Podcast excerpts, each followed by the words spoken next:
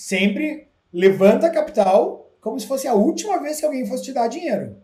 Uh, não fica na expectativa, uh, apesar de sim, a gente, a gente tem uma expectativa de que vai ter outro round, de que vai acontecer, mas nunca fique numa posição, né, tente, evite ficar numa posição de que a, tua, a vida da tua empresa depende do próximo round.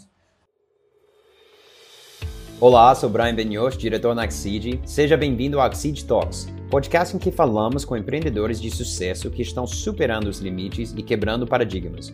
Com muitas dicas e histórias exclusivas, aqui você vai aprender de quem já fez e descobrir como fundadores e líderes das maiores startups do Brasil enfrentaram os grandes desafios de crescer uma empresa do zero. Esse é um podcast da Axid, a maior plataforma de investimentos online em startups do Brasil. Espero que você aproveite esse episódio. Olá todo mundo, bem-vindo ao Axie Talks. Hoje estou conversando com Gabriel Engel, empreendedor nato e fundador da Rocket Chat. Rocket Chat é uma plataforma open source de comunicação omnichannel que permite empresas a unificar e aprimorar todas as comunicações com seus clientes e colaboradores, seja que for o canal utilizado. O Rocket Chat levantou uma rodada de 100 milhões de reais esse ano e conta com colaboradores e clientes em 170 países, tem clientes como a Marina Americana, Boeing, Lockheed Martin, Credit Suisse, Audi, Deutsche Bank e muito mais. Gabriel, um grande prazer receber você aqui no podcast Exit Talks. Muito obrigado pelo seu tempo. Eu que agradeço o convite, prazer é todo meu. E aí, uh, olá pessoal. ótimo, ótimo.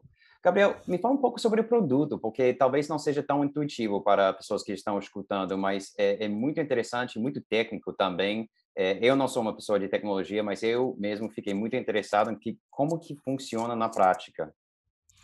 Sim, Rocket Chat foi criado, na verdade, para solucionar um problema que era existiam ferramentas de comunicação interna das empresas, onde tu consegue falar com teu colega, né, tipo Slack, o Teams, consegue falar com o teu time, e outras ferramentas onde tu vai poder falar com o teu cliente, falar com as pessoas, falar, integrar com o WhatsApp, Facebook, fazer uma ferramenta de omnichannel. E a gente sempre pensou que comunicação não deveria ter barreiras, ela não deveria ter silos de comunicação dentro da empresa. Então a gente criou uma plataforma que ela pudesse ao mesmo tempo as pessoas dentro da empresa criarem seus grupos privados, grupo, grupos públicos, né, criar times e se comunicarem e trazer também as pessoas de fora da empresa para participarem da conversa, estejam essas pessoas onde estiverem na plataforma que tiver, seja Facebook, seja Twitter, seja Instagram. Uh, então, ele é uma ferramenta de atendimento ao público que permite qualquer pessoa de dentro da empresa falar com as pessoas de fora da empresa. E, mas uma grande diferença é que a gente, na hora de desenvolver algo que era tão complexo, a gente queria ajuda de todo mundo. Então, a gente, né, a gente criou um produto de código aberto. O que, que significa isso? Que qualquer um tem acesso ao código-fonte do programa, e pode uh, uh, não só baixar e rodar gratuitamente, né? Eh, tem uma versão community com, que é muito, que quase todas as funcionalidades são gratuitas e, e, e, disponíveis ao público, mas as pessoas podem alterar, criar white label, modificar, criar novos, novos, novas uh, funcionalidades e até contribuir com essas funcionalidades de volta para o Rocket Chat. Então a gente diz que é um produto que já tem mais quase 2 mil desenvolvedores contribuindo para o avanço do produto.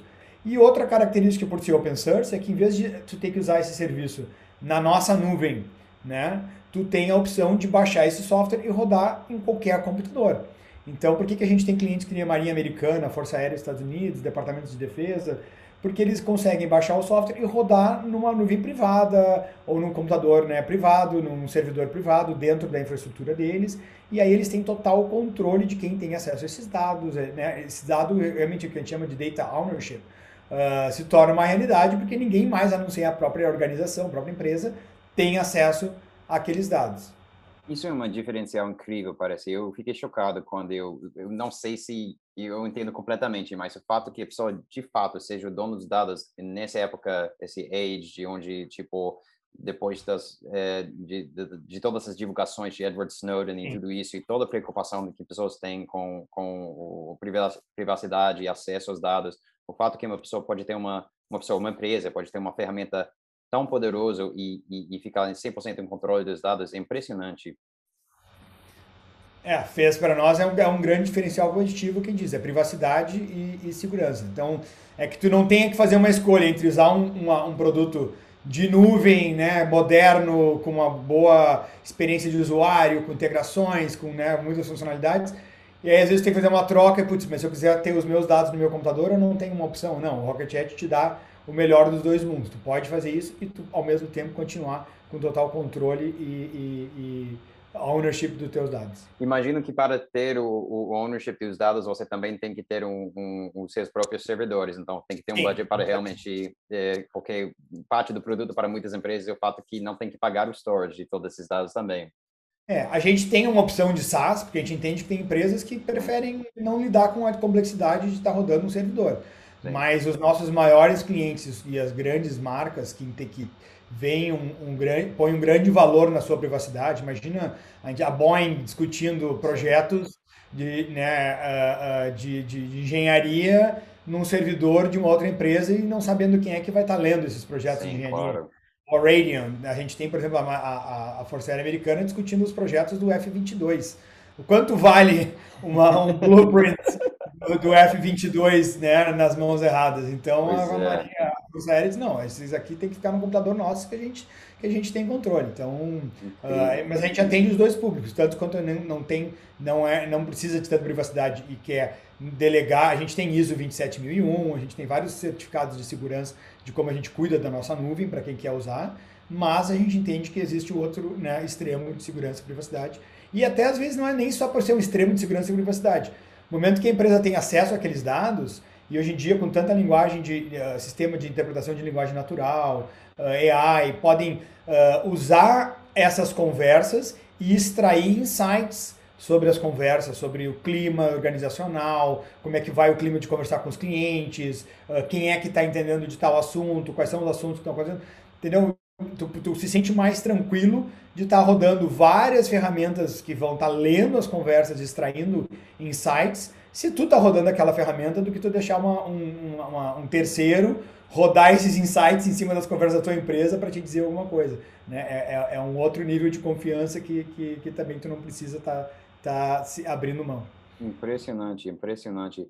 É, você, você deve bater de frente com os grandes de tecnologia com o seu produto, eu imagino, porque Sim, vai, vai, vai, vai tá contra o modelo deles, né?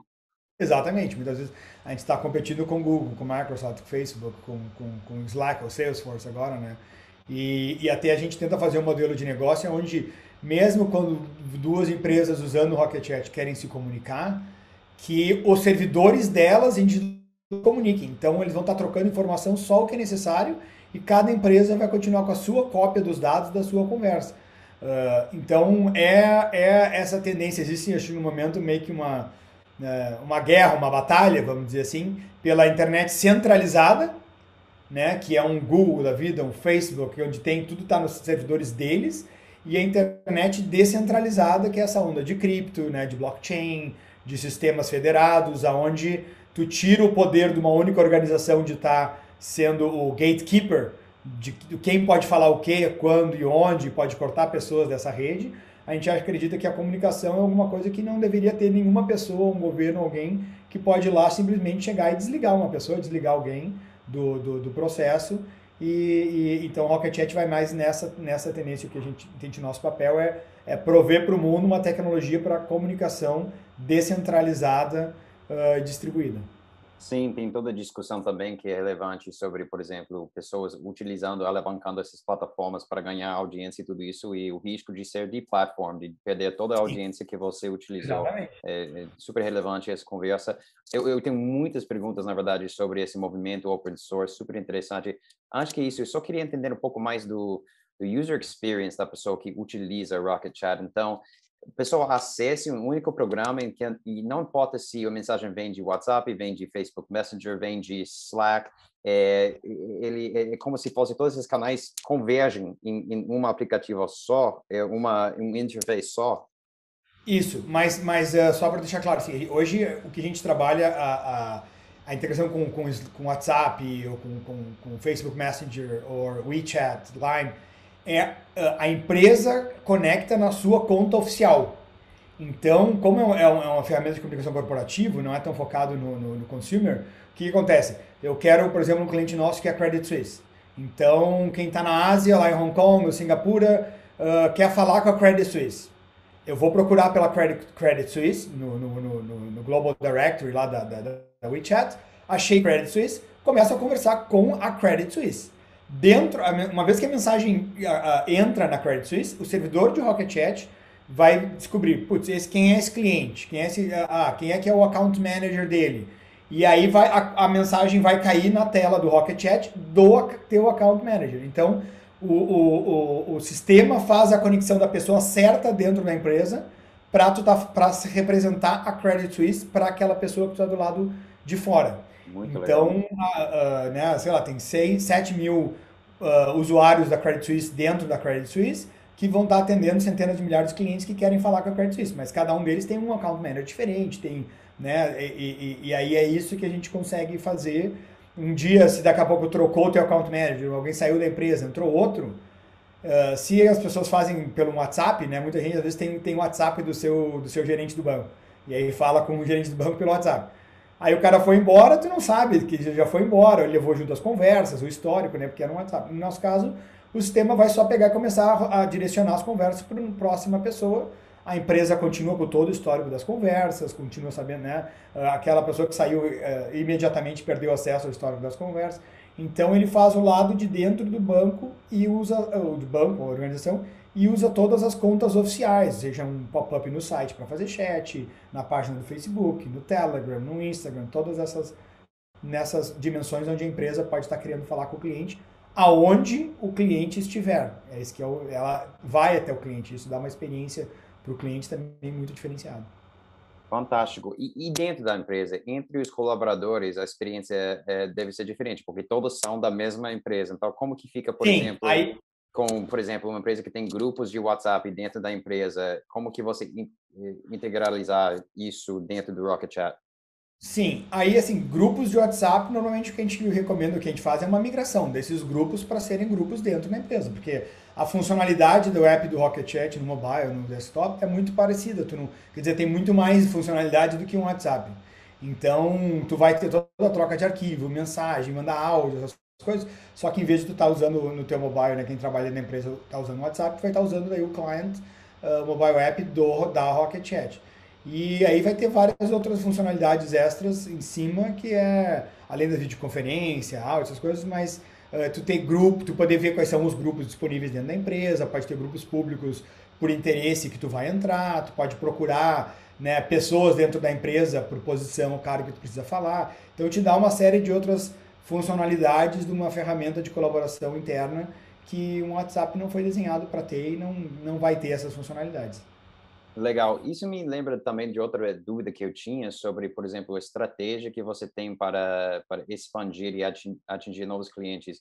Não sei se vocês têm uma atitude mais de top-down, de abordar o CEO, o CIO da empresa, por exemplo, tentar vender o software para eles e, assim, a, o software seja imposto na empresa inteira ou divulgado na empresa inteira do top-down, ou se mais uma estratégia de, tipo, a, as pessoas, os colaboradores começam a utilizar, começam a viralizar dentro da empresa, vira tão bacana, tão legal que é, ou mais cedo ou mais tarde a empresa tem que tem que começar a adotar porque todo mundo lá dentro já gosta tanto. É, é mais, é mais a segunda opção.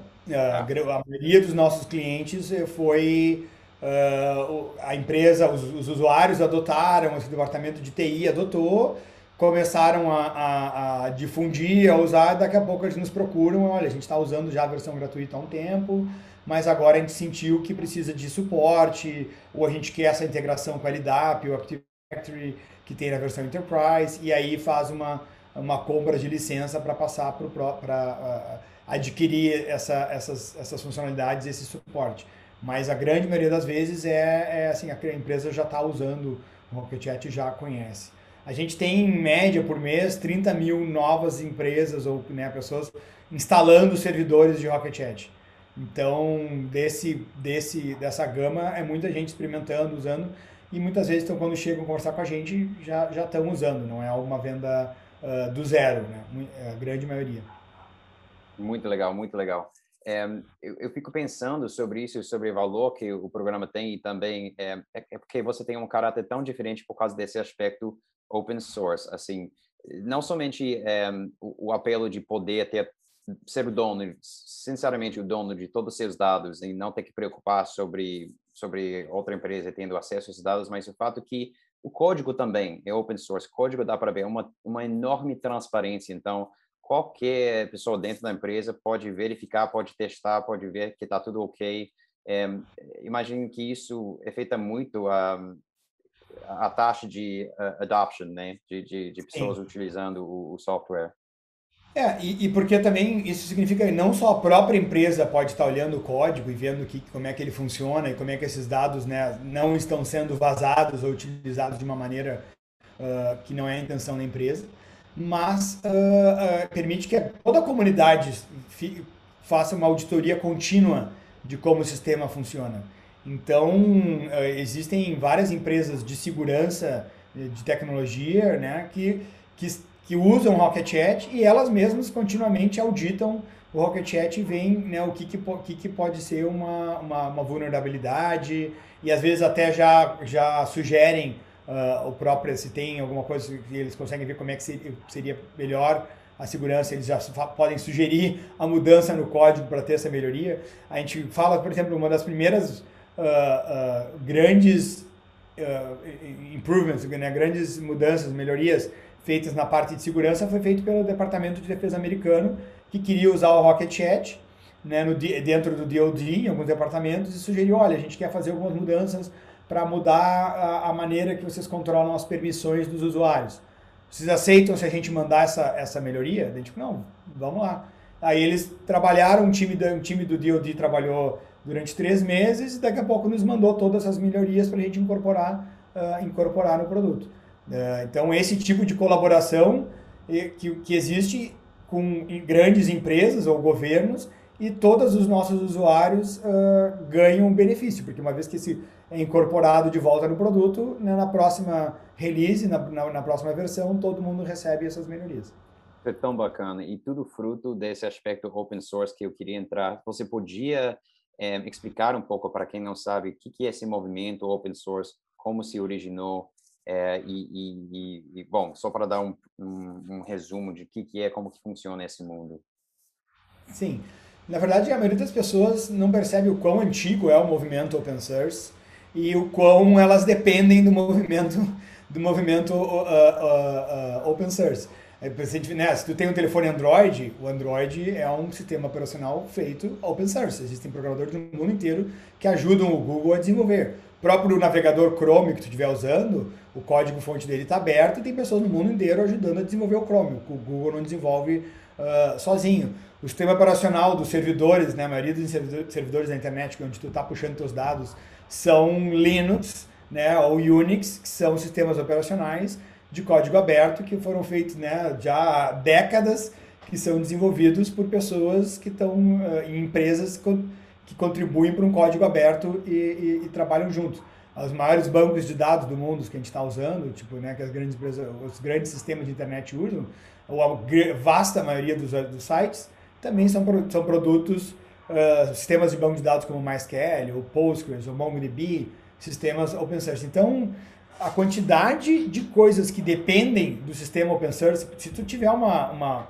uma maquininha, um PDV, ou qualquer um desses hoje, né, Internet of Things, todos eles praticamente rodam em algum, algum sistema operacional open source, uma, uma variação de um, de um Linux ou de um, de um FreeBSD, né, alguma coisa assim. Tipo, muitos deles até a própria desenho, o projeto do componente, muitas vezes são open source, então todo mundo que está usando, os makers que estão usando, quando vem uma melhoria, vão lá, alteram e contribuem de volta para a comunidade. Então, é, é, um, é um, um, um, um movimento que começou desde o início da internet, né? O próprio protocolo da internet, os próprios primeiros sistemas que faziam a internet funcionar não eram comerciais e já eram feitos uh, por vários uh, departamentos acadêmicos trabalhando junto nos projetos para conseguir criar a internet. Então a internet nasceu open source, depois que vieram coisas uh, de código fechado né, a, a, exploração comercial, mas o modelo open source ele continuou sempre existindo. A grande diferença é que ultimamente uh, desenvolveu um modelo comercial de open source. O que, que significa isso? Onde isso que eu ia perguntar, porque acho é. que para quem está de fora de tudo isso, olha tudo isso e, e que bacana que você pode alavancar os melhores cérebros e todo esse trabalho de todo mundo inteiro em, um único projeto, mas acho que pessoas de fora, tipo, tudo bem, mas como você comercializa, como você fica dono disso, como você monetiza. Exatamente. E aí, e aí que vem aquela, faz uma analogia com, com a estratégia de produto freemium, onde assim, tá, o produto é open source, todo mundo pode usar, mas quem está criando o produto se resguarda o direito de sim, tá, mas essa funcionalidade aqui eu vou deixar de fora. Quem quiser pagar, recebe essa funcionalidade ou recebe suporte. Tem empresas que comercializam pura e simplesmente só o suporte. Só paga quem quiser ter acesso a um suporte. Uh, outras, né, como no nosso caso, por exemplo, a gente tem funcionalidades que a gente entende que as grandes empresas precisam, que nem eu falei, né, uma, uma integração LDAP, Active Directory mais robusta, com mais funcionalidade, e a gente diz, olha, só se uma empresa grande quer usar isso, então ela tem que comprar uma licença paga. E, e, e isso vir, começou a virar um modelo muito comum, uh, onde uh, permite essa colaboração entre as empresas, que todo mundo tem acesso ao código-fonte, todo mundo pode ajudar a fazer, mas que as empresas que estão usando para fins comercial estão começando a tirar cada vez mais valor do produto. E daqui a pouco aquilo se tornou missão crítica dentro da empresa, um componente muito importante uh, acaba sendo financeiramente mais uh, uh, interessante tu pagar a licença e ter o suporte do que se o sistema parar de funcionar e tu não tem para quem ligar, né? Não tem para quem, para onde correr em alguma coisa que a tua empresa depende. Então é quase que um seguro, assim, né? Não, vou, olha, estamos dependendo desse produto, vamos pagar, vamos ter relação com as pessoas que estão criando, vamos nos ajudar a entender melhor como instalar, como manter o produto funcionando.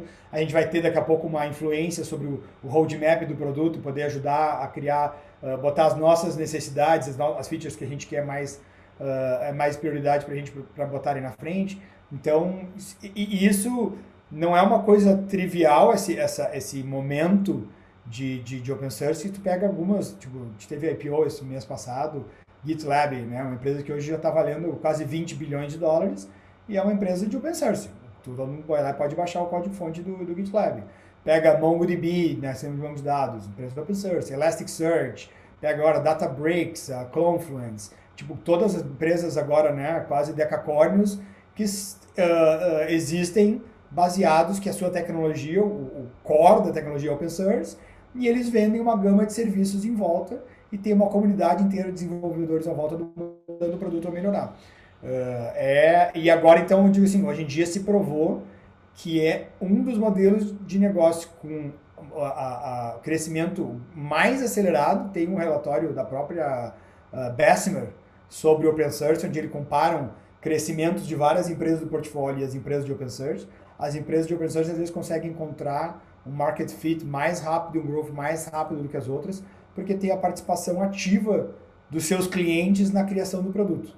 Né? E por ser uma versão freemium, conseguem muitas mais pessoas começam a utilizar, uh, começam a virar o boca a boca, criarem blogs, a, a comunidade a se ajudar e, e, e, e, então acelera o processo de crescimento da startup. Então algumas startups realmente crescem mais rápido hoje em dia são startups que uh, usam o modelo de negócio open source.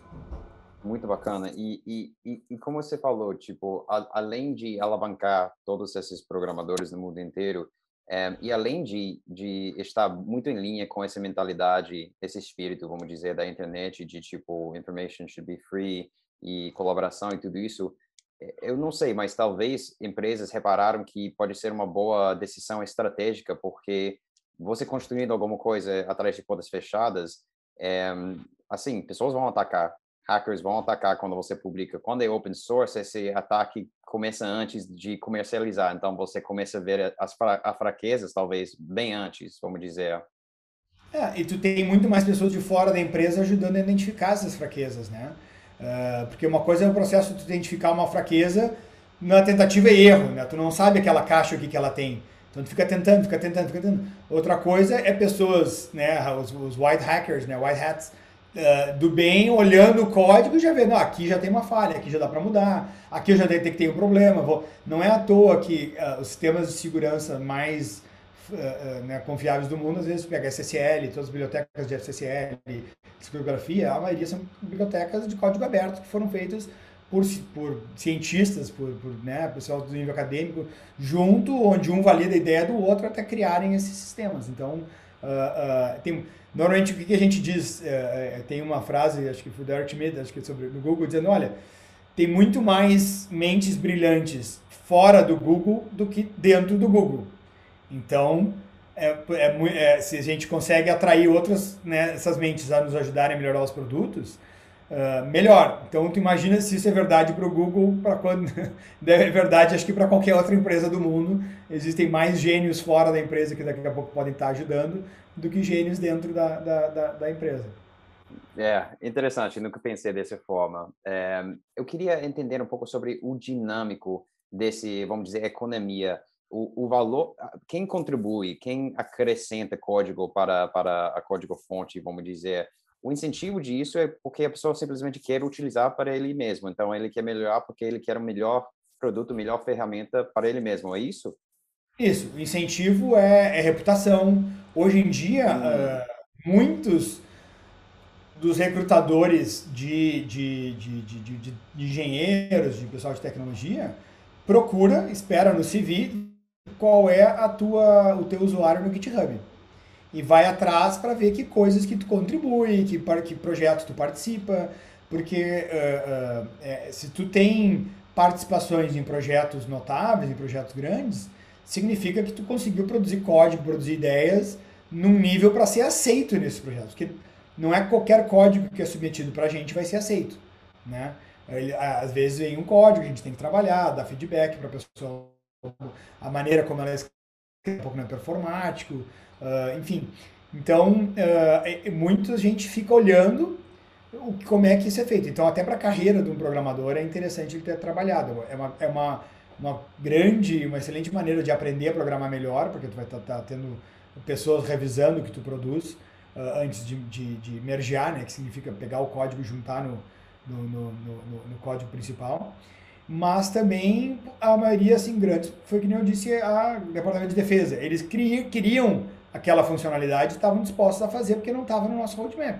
Então fizeram, contribuíram e mandaram de volta. Assim como, às vezes, um programador, um, um, um contribuidor individual, o cara que está usando, diz, poxa, isso aqui era muito legal se esse botão fizesse mais tal coisa, ou se aqui tivesse um botão que eu pudesse clicar e já fizesse esse processo melhor. Ele vai lá, muda, e nos manda, ó, melhorei. Aí te olha e diz, oh, legal, melhorou mesmo. Tá, só clica, a gente aceita e pronto. Na próxima versão todo mundo recebe a, a atualização. Uh, então tem vários incentivos, mas não são. Uh, tem um site até que gera incentivos monetários, que a gente chama de Bounty Search, aonde tem gente que põe dinheiro em cima de tarefas. E aí quem executa aquela tarefa recebe, uh, automaticamente recebe o depósito daquele dinheiro. Então ela pode ver, ah, essa tarefa aqui, pelo grau de complexidade, quantas pessoas querem que ela seja executada, tem 5 mil dólares para quem fazer. Então a pessoa vai lá e, pô, vou eu fazer. Daí vai lá, contribui. Se a, contribu se a, a solução dela para aquele problema for incorporada no produto e as pessoas derem, né, ó, oh, não, resolveu o problema, o, o próprio site uh, uh, libera para ela e, uh, essa quantidade de dinheiro e ela pega. Então é, é bem mais raro, é uma coisa, mas tem, tem uhum. existe isso. Nossa, é bem diverso e dinâmico esse ecossistema parece. E parece que também é, a, a Rocket Chat é, nasceu por causa, ou vamos dizer, dentro de um, não sei, um, um fórum de, de, open source, alguma coisa assim. Eu li alguma coisa a respeito, não sei se é, a história é verdade ou não, mas foi, como que foi o nascimento da empresa? É, na verdade, assim, a gente, eu tinha uma outra empresa de desenvolvimento uh, que tinha criado um CRM, outros produtos né, uh, corporativos para gestão de negócios. E a gente, e vários dos nossos clientes ficavam dizendo, putz, muito legal, eu precisava uh, de uma ferramenta de comunicação incorporada em todas essas ferramentas de, de, de, gestão. Porque a conversa com o meu colega e tal, eu queria que ficasse o histórico daquela conversa anexado daqui a pouco a uma lead, uma oportunidade. E, e aí a gente decidiu, tá, vamos criar essa ferramenta de comunicação e, e, e né, de poder falar com o cliente, todas as coisas que, né, o Rocket Chat faz, tipo, era, na verdade foi pedido por parte dos clientes. E aí então, quando a gente criou, a gente achou assim, poxa, é tão legal, deve ter muito mais gente precisando disso. E aí a gente publicou open source para poder mais pessoas nos ajudarem a melhorar o produto e para chamar a atenção, assim também, porque a gente tinha outras coisas que eram pagas outros produtos pagos. Uh, e a gente publicou, o primeiro, o primeiro lugar que a gente publicou, pô, olha legal, que legal o projeto que a gente fez, foi num fórum de discussão de programadores que, que usam o mesmo framework de desenvolvimento que a gente usa. E aí o pessoal olhou e, ah, que legal. E, e até tem, acho que a parte interessante da história, na verdade, é que assim, a gente criou o produto, criou, desenvolveu o Rocket Chat, e quando a gente decidiu que a gente ia fazer ele open source, demorou uh, uns seis meses assim que a gente não uh, ficou postergando por falta de tempo.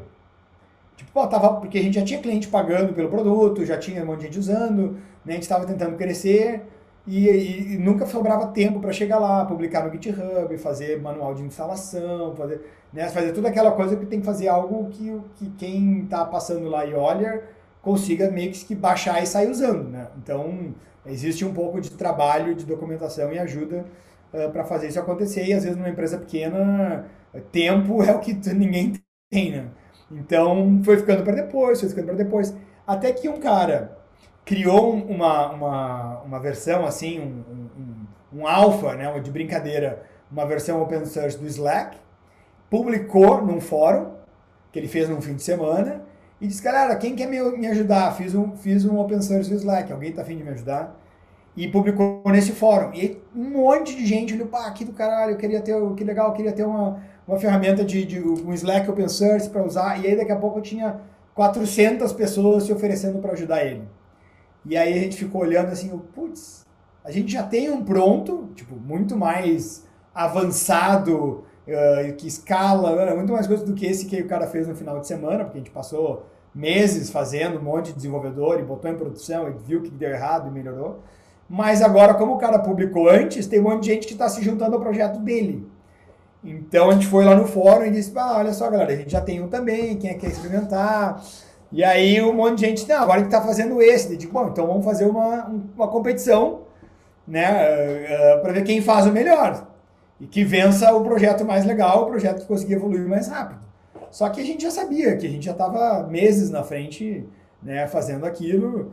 Então eles tentaram por algum tempo, tipo, fazer o sistema deles chegar uh, perto do nosso e depois de um tempo desistiram porque a gente já tinha muito mais momento, já tinha uma escalabilidade e conseguia fazer funcionar. E uma coisa muito interessante é que assim, a gente já usava o próprio Rocket Chat para organizar a comunidade de desenvolvimento. Então, né, todo mundo que queria participar do projeto entrava no nosso servidor, o open.rocket.chat, para participar da conversa e tal. Então, eu conseguia ver o produto que eles estavam ajudando a fazer em, em funcionamento, entendeu? Então, tu está usando, usando o próprio produto para falar com o time e desenvolver o produto. É meio que aquele um, um, um, né, um flywheel, assim, um positive flywheel, enquanto o outro sistema ele era tão lento que nem o, time não usava o próprio produto para se comunicar, eles usavam o Slack.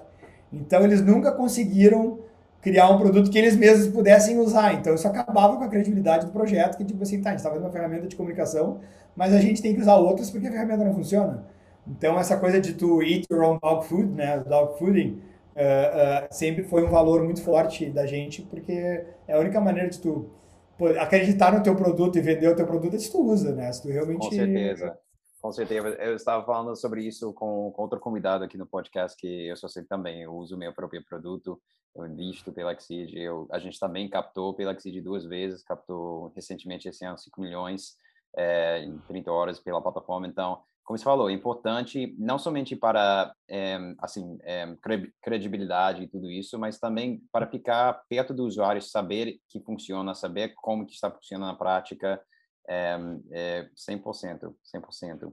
É, o, você, eu queria, é, e, e, outra coisa que eu ia só comentar que eu acho é, muito legal esse negócio de open source, que tem um pouco a ver com o Exceed também, porque o equity crowdfunding, querendo ou não, tem raízes em, em, em open source, porque grande, grande parte do valor do modelo é que você vê várias pessoas investindo, você vê os comentários deles, é, perguntas, críticas, questionamentos. Então, você consegue, vamos dizer, alavancar o conhecimento do crowd é, e para, para ajudar você em tomar a decisão de investimento. Então, é muito bacana isso, especialmente na nossa plataforma, onde que a maioria dos valores é, investidos vem de investidores qualificados. É, esse aspecto de crowd ajuda muito as pessoas na tomada de decisão sobre um determinado investimento, mas é, é tudo enraizado nessa ideia de open source. De deixa, deixa o crowd ver, deixa várias pessoas atacarem isso e, se é bom, se é robusto, vai sobreviver. Sim, exatamente. Concordo. O, interessante o início da história de vocês. Eu agora eu, eu queria pular para frente. Vocês acabaram de fazer uma enorme rodada, 100 milhões de reais, no, mais para frente nesse ano, é, mais para o início do ano. E, assim, é, sempre quando você está escalando uma empresa, você passa por etapas. E cada etapa apresenta desafios diferentes. E, e, e acho que é, para fundadores e para empreendedores é, é, importante, é um assunto que a gente revisita muito no podcast, de essa necessidade de mudar de marcha, é, de, ah, agora estou numa etapa diferente, agora as metas são diferentes e talvez você tenha que questionar tudo que a gente tem feito até agora, se que funcionou para levar a gente até aqui, vai funcionar para a gente levar para nosso próximo marco. É, agora que você está numa nova etapa, como que você enxerga isso? É, é, é uma das maiores, os maiores desafios é tu perceber isso e se adaptar, que as, que as coisas que te levaram, né, o, às vezes até o time, os processos, as ideias que te levaram até o teu, uh, uh, sei lá, primeiro milhão de dólares, alguma coisa de receita recorrente, não vai ser os mesmos que vão te levar aos, aos 10 milhões de dólares de receita recorrente. E tu vai ter que tomar algumas decisões difíceis, às vezes, até uh, porque a empresa vai ter que ser muito mais orientada a dados, tu vai ter que ter mais pessoas vestindo menos chapéus no início, tu vai ter pessoas que vão estar tá fazendo uh, razoavelmente um monte de trabalho, né? Um monte de áreas diferentes, pô, eu estou tomando conta disso, disso, disso, disso. E tu vai ter que fazer uma transição para assim, não, agora eu vou ter, em vez de ter uma pessoa fazendo cinco trabalhos, eu vou ter uh, cinco pessoas, cada uma fazendo um trabalho, né? Ou sei lá, uh, três pessoas, cada uma fazendo dois trabalhos. E, só que elas vão ter que fazer cada um desses dois trabalhos com muito mais profundidade, muito mais experiência, muito mais conhecimento. E, e então o, o, a transição que começa a acontecer no teu time, e, e, aí vai ver, algumas pessoas vão conseguir fazer parte dessa transição, algumas pessoas não vão, vão se frustrar, não vão querer, então tu, tu começa a ter uma rotatividade, uma, uma reestruturação da, da empresa, algumas gostam de ser genéricas, elas não querem se aprofundar em uma coisa só específica, elas gostam de fazer daquele, daquele momento. E aí elas vão procurar, uh, acho que tem que chegar uma conversa franca e honesta, e daqui a pouco elas vão procurar outra empresa que está naquela, naquela fase, né? vão sair com o equity delas de ter montado, ter feito, ter trazido a empresa até onde ela está, ter tido e vão ver que assim, putz, eu não sou a pessoa que vai entregar o que a pessoa precisa na próxima etapa e vão sair. Algumas vão ter, vão dizer assim, tá, não, tudo bem, entendo que agora eu tenho que abrir mão de tudo que eu, né, de todo o meu escopo dentro da empresa e para focar num e fazer esse um bem feito. Então tem pessoas que conseguem encontrar, putz, não, de tudo que eu faço, isso aqui é o que eu mais gosto. Então fico feliz de entregar isso para fulano, isso para fulano, isso para outra pessoa que está entrando, e eu vou fazer essa parte bem feita. Aí às vezes tem um outro desafio. Será que ela tem experiência para fazer aquela coisa bem feita? Ou ela vai conseguir se desenvolver na velocidade e aprender na velocidade que a empresa precisa para aquilo ser bem feito. Aí, às vezes, isso é um outro desafio à parte, nem sempre acontece também. Uh, uh, às vezes, você tem que trazer um mentor ou investir bastante em treinamento para que tu dê a chance daquela pessoa se desenvolver junto com a empresa na velocidade que a empresa precisa. Mas também não, não existe nenhuma, nenhuma garantia. Então, tem um pouco disso, de entender que, que as coisas uh, nesse, nessa outra fase é, é, é, é, muito mais, é uma questão de profissionalização da, da empresa, de, de, de relatórios, de relação com o investidor, de, de métricas, de entrega de resultado. E, infelizmente, é, a empresa parece, depois dessa transformação, é, parece que é outra estrutura organizacional. Às vezes pode até ter muita gente das que começaram, mas elas vão estar tá, tá já em papéis uh, uh, diferentes, a grande maioria. E como que é a transição para você, especificamente como fundador, e, e, como, assim, você é builder, maker, você é programador. Eu, eu, eu entendo também que você tem oh, uma história em administração também. mas muitas vezes é, eu já li vários casos onde que tem uma grande dificuldade em um fundador que é programador que construiu o produto e o produto é o filho e está bem ligado com tudo todo esse esse mundo depois para transicionar e, e assumir esse papel de agora você é, é CEO vamos dizer gerente e você tem outras Sim. responsabilidades. Você não está mais tocando código, você agora tem que crescer a equipe, você tem que lidar com investidores e, e, e, e tudo isso. Então, como que é, é ou foi esse processo para você? É, é, é, é, um, é uma das coisas mais difíceis, assim, porque, uh, que nem disse, durante a maior parte da empresa eu era o, o gerente de produto, assim, né, produto, eu era o responsável pela definição, o, em última instância, de, de, de, aprovar o que, que entrava no produto, o que, que não entrava, de como é que a gente ia fazer, uh, e, e durante muito, maior parte do tempo, a não ser assim, nos últimos 18 meses, talvez foi quando a gente, eu realmente comecei a não ter mais tempo e comecei a ver que eu estava deixando a bola cair, porque eu devia estar olhando o produto, devia estar olhando competição, devia estar fazendo decisões, eu estava falando com o investidor, estava falando outras coisas e daqui a pouco o produto começou a, diminuir a velocidade de, de, de, de, de inovação porque eu não estava tendo tempo para me envolver. E aí vem aquela realização de que assim, cara, o que, que eu faço? Ou eu vou Uh, eu cheguei a, a gente trouxe um general manager para tomar conta de muitas das, dessas dessas tarefas, alguém que era uh, uh, com experiência em fazer isso. E eu achando primeiro que de repente ia me dar mais tempo para voltar para produto, mas continuou não sendo uma realidade. Eu, várias outras coisas começam a surgir onde igual tomavam meu tempo até eu dar o braço, né, finalmente cair a ficha e dizer, olha, é o seguinte, eu preciso contratar product managers, criar cada um ter um squad, cada um responsável por uma área. Então, aí que a gente começou a ter todas essas contratações e até no final entender, não, eu preciso de um VP de produtos, um, alguém que vai estar tá cuidando de todos os product managers e eu posso daí só fazer a discussão no nível estratégico assim do produto. Pá, estamos indo nessa direção ou naquela, como é, quais funcionalidades a gente vai dar prioridade para desenvolver, mas entender que eu não vou estar tá mais lá no, no então uh, uh, podendo ir na, me aprofundar em cada uma das coisas como está sendo feito. E, e, e, é uma sensação esquisita, tipo, é, é, é, é difícil, e, e, mas é algo que, com todos os outros founders e pessoas que eu, que eu, que eu discuti, é inevitável. Se o programa né, tenta, assim como o próprio Facebook, Mark Zuckerberg fez a primeira versão do Facebook, mas uma hora tu contratou programadores muito melhores do que tu e vão estar tá dizendo, cara, não toca no código que tu estraga, tipo assim, tu não tá, tu não tá mais, não...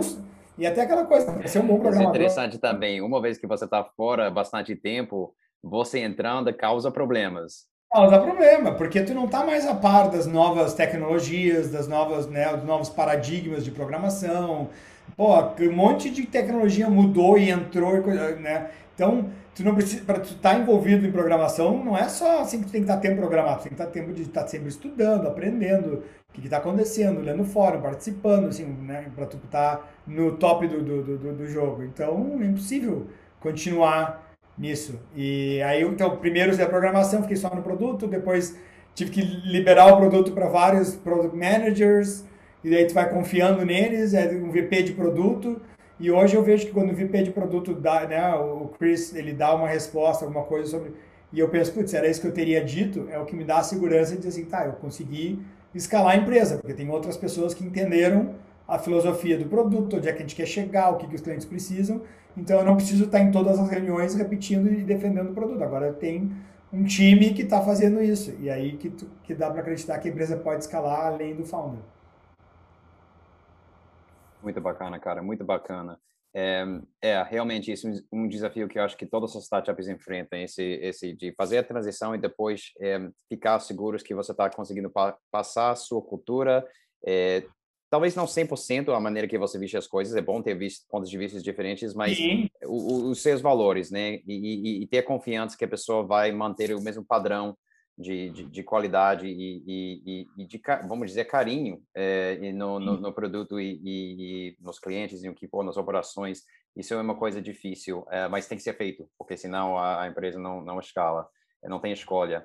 Eu, eu queria é, falar sobre você um pouco também e, sua carreira, sua trajetória. É, parece que você é um que a gente chama em inglês é serial entrepreneur. Você já empreendeu, empreendedor nato. Você empreendeu várias vezes desde muito pequeno, parece. É, e talvez é, ajudando seus pais. Parece que você vem de uma família de empreendedores. É, você pode, é, mas eu não sei é, exatamente o caráter de todas as empresas que você fundou e, e, e, cresceu antes. Parece que tinha uma agência e tinha outras, mas eu queria que você é, talvez comentar, comentasse um pouco sobre como esses empreendimentos anteriores é, te preparou para, para fundar Rocket Chat e também é, talvez as diferenças entre entre essas experiências.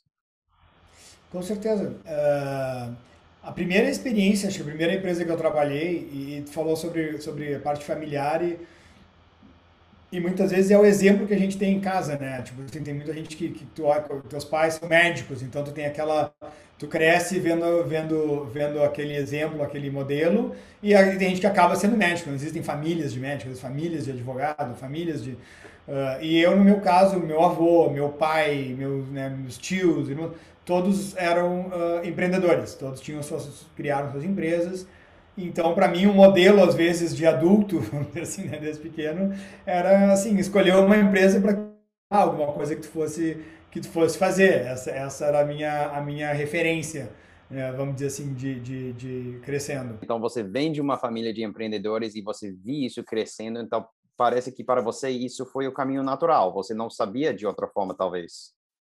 Exatamente. Então, eu fui primeiro trabalhar numa empresa do meu pai, aí a gente criou, uh, uh, achou que eu fosse, sei lá, fosse herdar a empresa, porque ele não estava mais tocando aquela empresa, estava já envolvido com outras empresas da família, e ele disse, ó, se tu se envolver com essa empresa, eu passo a gestão para ti, com os outros sócios, e tu fica... Uh, eu tava, adorava informática desde pequeno. Só que a gente criou um projeto de um site de agropecuária chamado Agrol na época, que depois o RBS, que é né, tem maior grupo de comunicação de jogos aqui, uh, gostou do site e veio fez uma oferta para comprar a empresa para trazer dentro do portfólio do portal que eles estavam criando. E aí quando eles compraram, eu não tava, meu plano não era ir trabalhar para a RBS, né, trabalhar para uma empresa. Então eu já saí e falei, vou criar outra empresa. Aí o pai disse, tá, então tua mãe quer criar uma empresa, uma, uma loja de roupas. Então cria essa empresa com ela, uma loja de roupas, para tu ver como é que funciona varejo e aprender sobre varejo. Deu bom. A gente trabalhei, né, teve um tempo trabalhando nessa loja de roupas, é, interessante para entender, mesmo no produto, era roupas femininas, então era um produto que eu não entendo nada, podia focar só na gestão, controle de estoque, automação e tal, e aí tudo que eu queria fazer era relacionado à automação, era parte de software, porque o resto não tinha o menor interesse. Mas aconteceu que daqui a pouco veio alguém para comprar a empresa e aí tipo, vamos, já estava cansado de, to de, de, de, tocar, era uma oferta boa e a gente vendeu a empresa. Então, daí mais uma empresa que a gente uh, vendeu. Aí eu, eu fiz, uh, tinha uns colegas de faculdade que também queriam criar uma empresa de software, que tinham virado meus amigos, e a gente criou uma empresa de desenvolvimento de software. Eles também sabia, o Eugênio né, sabia programar, uh, e a gente começou a desenvolver produtos para o Terra. O pai dele era um, um dos diretores do, do, do, do Terra. Tinha, na verdade, era fundador da Nutecnet, que depois virou o ZAS, que era um, provedor, um grande provedor de acesso. Virou o Terra.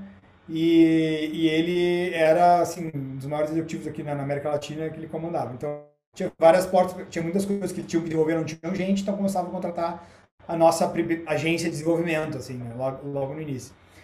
E aí que veio uma experiência interessante, que quando a gente começou a criar do Terra, a gente uh, tinha que criar um, um, editor de texto assim para notícias, criar dentro do, do, navegador. E eu criei aquele editor de texto, falei, cara, vou publicar isso aqui na internet, não existia GitHub ainda, era o SourceForge, era o site de, de publicação de open source. E aí eu publiquei para ver o que, que acontecia, só porque a gente usava MySQL, usava PHP, usava Linux, usava tudo que era open source. Tipo, vamos dar um give back e aí daqui a pouco a gente publicou, um monte de gente começou a usar e traduzir, blá, blá, e, e, e nos ajudar. E daqui a pouco empresas de fora começaram a ver a qualidade do nosso trabalho e querer nos contratar, ver coisas para fora. E aí, tipo, veio um cara, começou a nos contratar e olha, vou pagar vocês em dólar e era muito mais dinheiro do que a gente conseguia cobrar por hora no Brasil. E tipo, olha só, a gente fez um produto, botou na internet, open source, chamou a atenção de um monte de gente. Começou a ter clientes né, pagando em dólar. E aí, e aí isso, isso foi a primeira vez que me deixou essa marca de, um, querer criar uma empresa, empresa global, porque não dependia mais só da economia brasileira, que às vezes podia estar entrando em crise e aí tu, né, tu vê o teu mercado diminuir, mas daqui a pouco um, país está entrando em crise e o outro está expandindo. Né? Uh, e aí diversificado seria uma, uma, maneira muito mais eficiente de tu, poder resistir a, a crises e, e, e, aproveitar oportunidades. E o open source como uma maneira de distribuir, porque a gente não tem que investir nada em propaganda e a gente era conhecido já em vários países, né, por empresas de vários países. Então, foi, esse foi o embrião do que depois se tornou a Rocket Chat, foi esse primeiro projeto.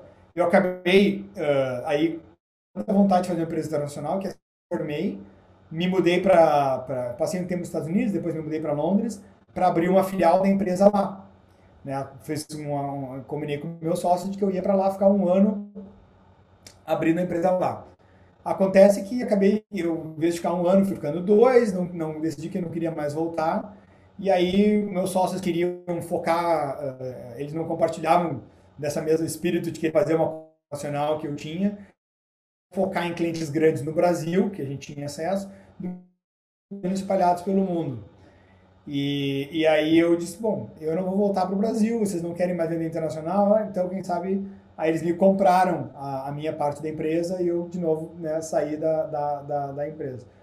Aí eu quis experimentar por um tempo trabalhar em outras empresas grandes para entender como é que funcionava. Então, trabalhei na Vodafone, por também em outras empresas, mas a maior, por exemplo, foi a Vodafone por quase dois anos, uh, como um, gerente de produto, criando coisa de global, e aí uma experiência do que, é uma empresa realmente global, com, com sedes em 60 países, com times de desenvolvimento, tentando criar um produto, e ao mesmo tempo a frustração de lidar com a politicagem, lidar com o gate de aprovação, aprovação de budget, eu vi, putz, olha só, tipo, a gente tem a ideia, mas a gente passa 20% do tempo executando e 80% vendendo a ideia para diretor, para não sei o que, pegando buy-in, fazendo uh, uh, share, uh, né, stakeholder management, e aí eu me cansei, não, vou voltar para o mundo de startup, que era mais fácil tu poder decidir uma coisa, combinar com o time que vai fazer, começar a fazer e não ter que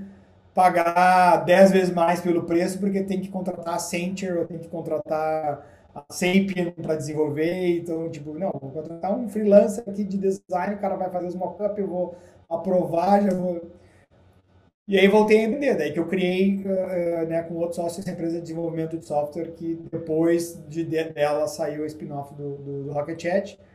E com o Rocket Chat era aquele embrião do open source, do, do internacionalização, e deu aconteceu tudo que eu estava esperando, mas vezes 100. Foi mais internacional, mais, mais adesão e, e acabou virando o que é hoje a Rocket Chat. Uh, hoje a gente tá, tem funcionário em mais de 30 países. O, a gente estava não, a gente estava falando sobre sua carreira e na verdade é, tinha, tinha três coisas que eu queria só tocar para ver o que você acha sobre como isso, é, essas três coisas um, é, são diferentes e ah, como você enxerga. Então, você já tinha experiência de trabalhar em empresas, vamos dizer, que são mais tradicionais. É, pode Sim. se chamar de lifestyle business, empresas mais voltadas para é, não é para necessariamente escalar o mais rápido possível, é para ser lucrativo, gerar um cash flow para os donos. Então, você tem uma experiência com isso, você é, e também tem experiência em vender esse tipo de empresa, que eu queria voltar a esse assunto, mas também você tem experiência em uma grande multinacional é, enorme, é, que, como você falou, atua, atua em vários países, e agora você está tocando uma empresa que está escalando é, de uma taxa é, frenética é, e que está nesse trilho de, de capital de risco, de, de rodadas de investimento cada vez maiores, e a, a meta é realmente crescer o mais rápido possível é, e, e, e, multiplicar o valuation da empresa é, ano, ano atrás ano e tudo isso. Então, acho que são modalidades diferentes. Você tem experiência nos três. É, você podia comentar um pouco sobre cada um? E, não sei, coisas que têm valor em cada um, diferenças, não sei. É, é, eu, eu fico muito interessado, interessante porque são poucas pessoas que têm toda essa experiência em, em, em cada, cada aspecto, sabe? Sim. É, eu acho que o, o, a experiência de tentar crescer uma empresa organicamente, né, reinvestindo o dinheiro que ela gera, uh, é, é, a grande maioria das vezes é um ritmo diferente de quando tu consegue uma injeção de capital. Uh, e, e, só que torna, torna tu tentar uh, uma, um cuidado com a maneira que tu vai gastar o dinheiro no retorno de cada né, dólar, cada real que tu vai gastar muito maior. E tá, também uma versão a risco muito maior. E, e que às vezes uh, pode te desacelerar até demais, que tu sabe que tu tá, tu, tu, a empresa depende disso, ela não pode fazer muitas apostas muitas vezes, né? Porque ela, ela, ela, ela tem o capital que ela tem e o dinheiro que ela tem.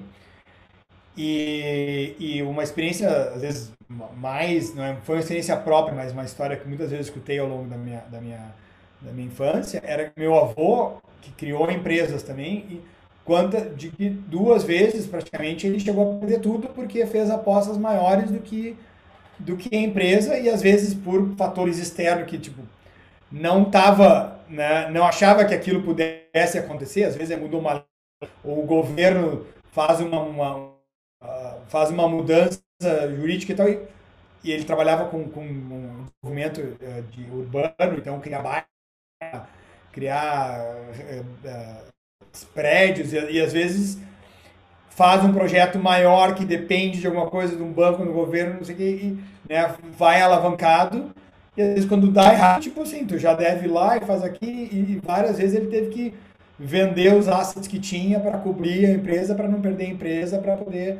E eu vi o quanto, né, às vezes, tinha que dar uns passos para trás. Então, isso que ele era uma pessoa. Uh, uh, uh, risco moderado, mas gostava, queria crescer rápido, só que o capital uh, próprio, às vezes, né, em, em, em debt, debt venture, assim, não era, não era uh, debt funding, nunca teve venture funding. Sim, sim, sim, não existia. é, então, mas agora com a Rocket Venture Funding, tu entra num rumo assim, cara, ou tu cresce rápido, ou, tu, ou os investidores vão perder interesse em ti. Né? Se tu não estiver é, crescendo eu acho triple digits todo ano, se tu não estiver crescendo três dígitos por ano, não é interessante para os investidores. Então. É, é, é, que o jogo é entendido a ser diferente entre todos é, os não, é stakeholders. É, é, totalmente diferente. Tu tem mais stakeholders, tu tem sócios né, que vão que vão estar. Tá, uh, tem desses poder de decisão sobre a empresa, de influência, tu tem uma board, tu tem, uh, uh, tu tem uma pressão para crescer, tu tem que achar maneiras de continuar crescendo, né? Três dígitos por ano. E, e, mas tu tem muito mais o incentivo a tomar risco, a, a tentar fail fast, tipo assim, tenta ver se não dá certo. Incentiva esse, esse tomada de risco. Ter passado por empresas onde tu tem que estar preocupado com, com, com a qualidade de onde é que está investindo o dinheiro, talvez ajuda tu ter um centro, porque tem muita empresa que vai lá, queima o capital como se não houvesse amanhã, né? E daqui a pouco não tem o que, o que mostrar de resultado por isso, e aí chega na próxima rodada, não, cara, tu não mostrou resultado, ninguém vai continuar apostando em alguma coisa, tipo assim, tá, a gente botou aquele primeiro a quantidade de dinheiro para ver o que, que, que, era o retorno, o que, a empresa expandia, né, achava o, o, o market fit, se desenvolvia, né, uh, uh, não deu certo, ok, não, nós não vamos investir mais e a empresa não dá nada de, de resultado, ela vai ser uh, extinta. Então, é, é eu acho que uma coisa existe, que eu... Acho que você está falando que existe um sweet spot, a gente fala em inglês, é, tipo, onde você não é conservador demais, como se fosse seu próprio capital e sua própria vida on the line, Isso. em risco, se, você, se a aposta não der certo, mas ao mesmo tempo você não pode ser irresponsável, porque é, é, money doesn't grow on trees, o dinheiro não vai cair é. no céu se você não apresenta nenhum resultado, sabe? Exatamente. Então, uma coisa que o Citsi, eu, eu, eu, tenho, eu, eu fiquei amigo do, do, fundador do GitLab, e uma coisa que ele sempre dizia, que eu lembrava nas rodadas de investimento dele, que é raise as it your, your last round. Sempre levanta capital como se fosse a última vez que alguém fosse te dar dinheiro.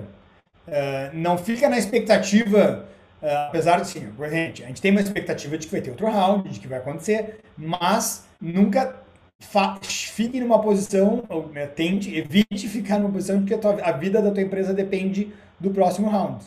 A não ser que tu tá tendo números muito bons e tu diz, não, eu posso continuar apostando porque eu tô... Mas tu nunca pode deixar de descolar muito, assim, o tempo que tu tem de vida, de runway, com os resultados que tu tá obtendo, uh, ele sempre dizia assim, a gente tem que estar tá, tá numa posição que se a gente achar que o mercado de capital deu uma enxugada, não tem capital disponível, se eu for precisar de dinheiro agora, eu vou ter que tomar uma diluição muito grande. Eu consigo tirar o pé do acelerador, paro de contratar, paro de investir tanto em marketing, mas o, o, o embalo, né, o momento que eu tenho vai me levar a ficar cash flow neutral e, ou cash flow positivo, mesmo que não dê muito dinheiro, tipo, para sobreviver até marés melhores. Então ele sempre diz assim, eu sempre tento manter um, um, um burn rate, uma, um, um, runway que eu meio sobre controle, que se eu quiser, eu tiro, tiro o pé do acelerador, paro de injetar capital e chego no equilíbrio.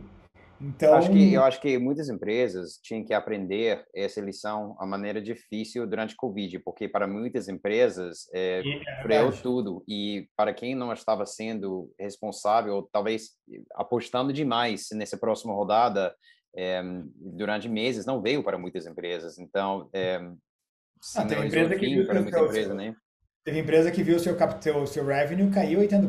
Tipo, pois e é. aí, o que que tu faz? Tu, tu né? Enfim, tem um plano de demissão, muda isso, muda aquilo, enxuga, enxuga, enxuga, enxuga, para ganhar tempo de runway, porque estavam uh, com, com outros modelos e orçamentários. Mas eu acho que eu, a gente tenta, hoje, o nosso norte é esse, é manter a empresa que ela não, que a sua, a vida da empresa não depende da nossa, da próxima rodada. Sim, ela, sim. Mas provar para o investidor que se ele me der a próxima rodada, em termos bons, eu vou acelerar o crescimento do, cap, do, do, do, do, capital que ele já tem investido. Então eu torno atrativo ele, para ele continuar me investindo. Mas se ele não quiser, se alguma coisa acontecer, eu não, de, eu não posso depender disso.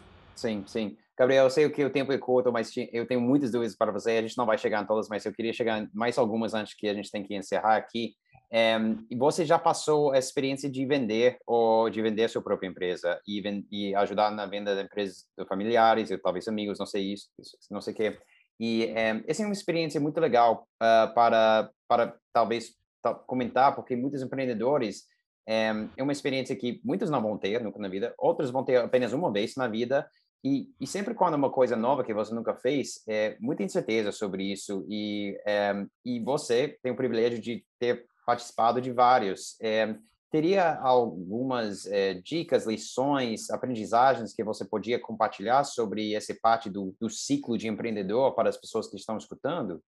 É, eu acho que um dos, dos, dos, principais aprendizados sobre, ainda mais quando tu tem sócio e chega nesse momento do exit, às vezes é deixar bem claro uh, do início a intenção de cada sócio sobre esse exit o que, que seria um valor que porque muitas vezes as pessoas, as pessoas entram na sociedade sem deixar claro onde é que cada uma quer chegar e esse é um alinhamento que pode dar muito problema quando chegar alguém para fazer uma oferta e às vezes um dos sócios pensa, putz, tá, pô, já é mais dinheiro do que eu precisava na vida, tô ok. E o outro tá pensando assim, não, não, não, não.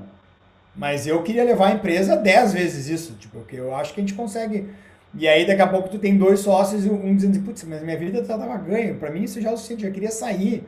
E o outro, tipo, não, mas eu não quero, o cara quer me fazer vender. Então, uh, acho que uma das primeiras lições que eu tive e que eu vi é o quão importante é ter esse papo sobre o exit, sobre a venda ou até a saída de um sócio, alguma coisa, uh, o mais, antes de começar a sociedade. Eu já ouvi pessoas falando que é importante planejar o final da empresa e não o início da empresa. Exatamente. Isso eu já passei por momentos onde sócios que eu não tinha isso planejado. E aí tu queria tirar um sócio, o cara queria sair, e tu começa essa discussão, tá, mas quanto é que vale a tua parte? Putz, ah, não, mas eu acho que vale tanto, eu contribuo com tanto. Não, mas eu não. Ah, aí, aí, nesse momento, as pessoas já não estão mais, mais se entendendo muitas vezes. A, a, a, o, o goodwill já, já se foi, tipo assim. E já aí, azedou. Já azedou, e aí chegar a, uma, a, uma, a, uma, a um acordo fica muito mais difícil. Enquanto eu já vi empresas onde tinha já no contrato já as cláusulas de dissolução e de saída dos sócios, E aí assim, não, cara, tu vai sair, quem quiser sair vai ganhar X vezes EBITDA, sei lá, X vezes revenue, menos não sei o que, tá calculado já, entendeu? A gente concordou lá no início. Ah, tá, ok, executa o, executa o que estava controlado. Não que é sem discussão, porque às vezes o cara diz, pô, mas não era justo, muda um pouco.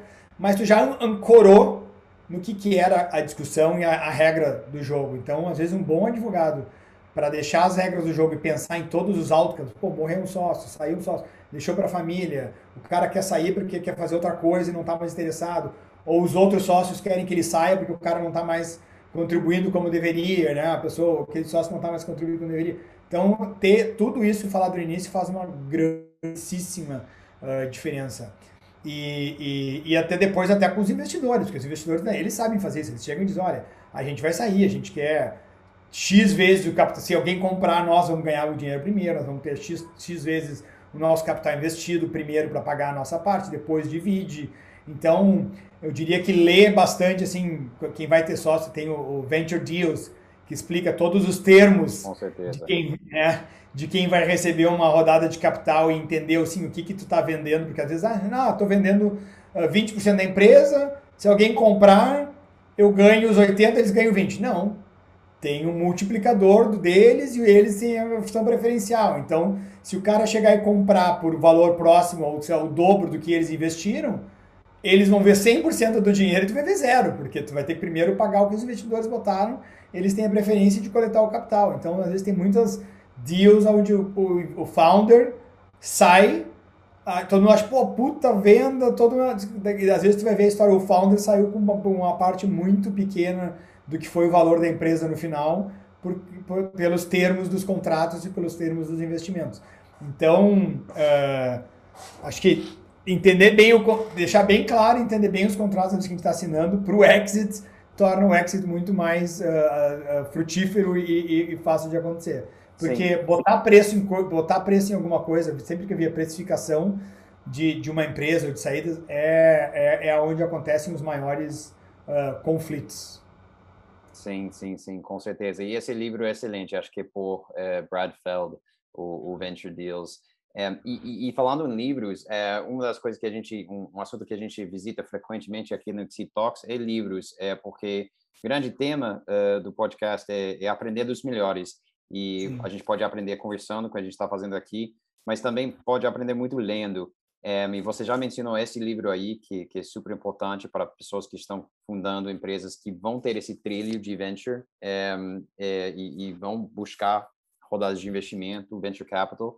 É, você teria outros livros? Não necessariamente tem que ser livros que têm a ver com, com startups ou venture capital. Sim, é, eu acho. Eu te, tem livros que eu adoro, tipo, a ver com startups, por exemplo, tem o, o, o Lean Startup, acho que é meio leitura obrigatória, deve tu me falar para tu entender as ideias de fazer o MVP, pivotar, coletar dados, acho que é, é importantíssimo. Uh, eu gosto muito do, do, The Hard Thing About the Hard Things, né, do, do, do Horowitz, uh, que fala todo o, o quão difícil algumas decisões vão ser. E às vezes quando tu é o, o livro é quase uma comédia porque quando tu acha que tudo não, não tem mais o que dar errado e tu tipo, mas agora e as coisas começam a dar certo e aí vem uma nova coisa externa e dá tudo errado de novo. E tu, cara, como é que o cara não desiste, né? Como é que ele continua e, e, e tu vai vai vendo que ele não desiste encontrando a, a, uma, uma saída, uma solução para os maiores problemas. Cara, nesse livro, quando ele estava dentro do IPO, alguma coisa assim, e teve, a mulher foi para o hospital, alguma coisa é, assim, eu falei, e ele decide é isso, cara.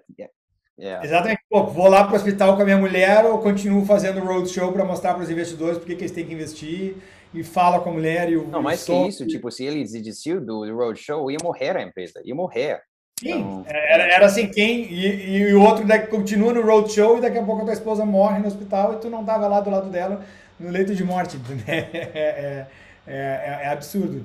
Mas acho que. E, e, tem um livro que eu gosto muito, daí não a ver com isso, que, que é sobre como as pessoas funcionam, acho que é o, o, o The Happiness Hypothesis, que é, é, é, é, muito legal, que é um, um, um ele, ele, ele analisa a história e as maiores da história da humanidade, tentando entender do ponto de vista científico por que, que algumas religiões e filosofias chegaram a alguns conceitos sobre o que, que é ter uma vida plena e do que, que faz, os, o que, que como funcionam as nossas Super vias né, de dopamina e tal, que, neurológicas, que, que, que, como é que a gente busca a felicidade. Então, ele, uh, uh, com foco de, de psicologia evolutiva, né, de entender a gente como né, animais que se evoluíram para ter uma certa reação a tipos de estímulo, uh, como é que essas religiões se construíram em volta dessas características do nosso cérebro e como é que tu pode usar isso a teu favor e como é que tu pode entender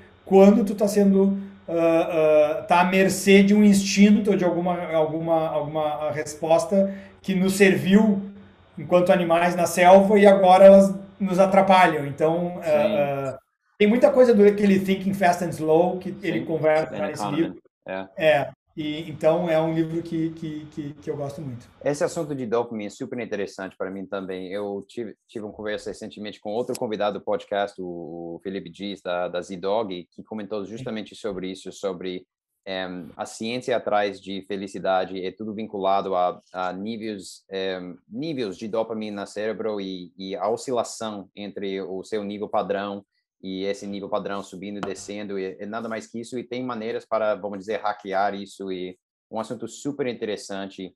Eh, e, e, inclusive, se, se você tem interesse nesse assunto, eu escutei um podcast muito bom sobre esse assunto por um, um neuro, neuro, neuroscientist, neurocientista. Ah, eu tenho interesse, sim.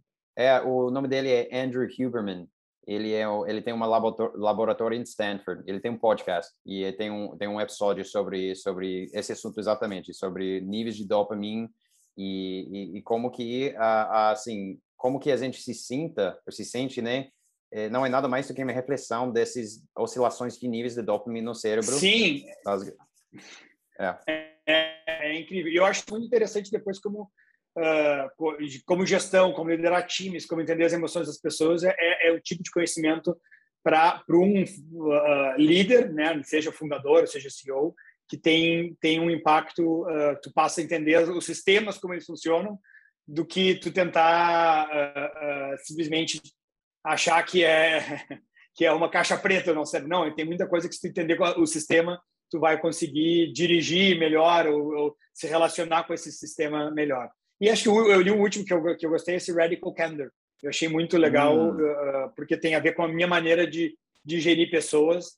Então, uh, para mim, teve um impacto profundo de ver isso, uh, algumas ideias na cultura. Sim, sim, sim. Fantástico, fantástico. Gabriel, eu sei que você tem outros compromissos. É, como, tenho. É, você teria um último closing thoughts, uma última mensagem para os empreendedores que estão seguindo o podcast? Não, eu diria algo que o Steven Wozniak falou numa, numa call que a gente estava com o pessoal da Mana X, que todo mundo deveria experimentar empreender uh, um dia, porque é, é, uma das maiores aventuras que tu pode, pode passar. Fantástico, cara, fantástico. Gabriel Engel, do, do, da Rocket Chat, muito obrigado pela presença, pela, pelas aprendizagens. Foi uma conversa excelente. Obrigado. Muito obrigado. Até mais. Até mais. Tchau, tchau. Tchau, tchau. Muito obrigado por ter escutado o Exit Talks, podcast em que falamos com os maiores empreendedores do Brasil. Sou Brian Benioch e esse podcast é produzido pela Exceed, maior plataforma de investimentos online em startups do Brasil. Se tem gostado desse episódio, por favor, compartilha nas redes sociais e não esqueça de marcar a Exceed lá. Para não perder próximos episódios, lembra de adicionar o Exceed Talks à sua lista de podcasts preferidas. Bons negócios e nos vemos no próximo episódio.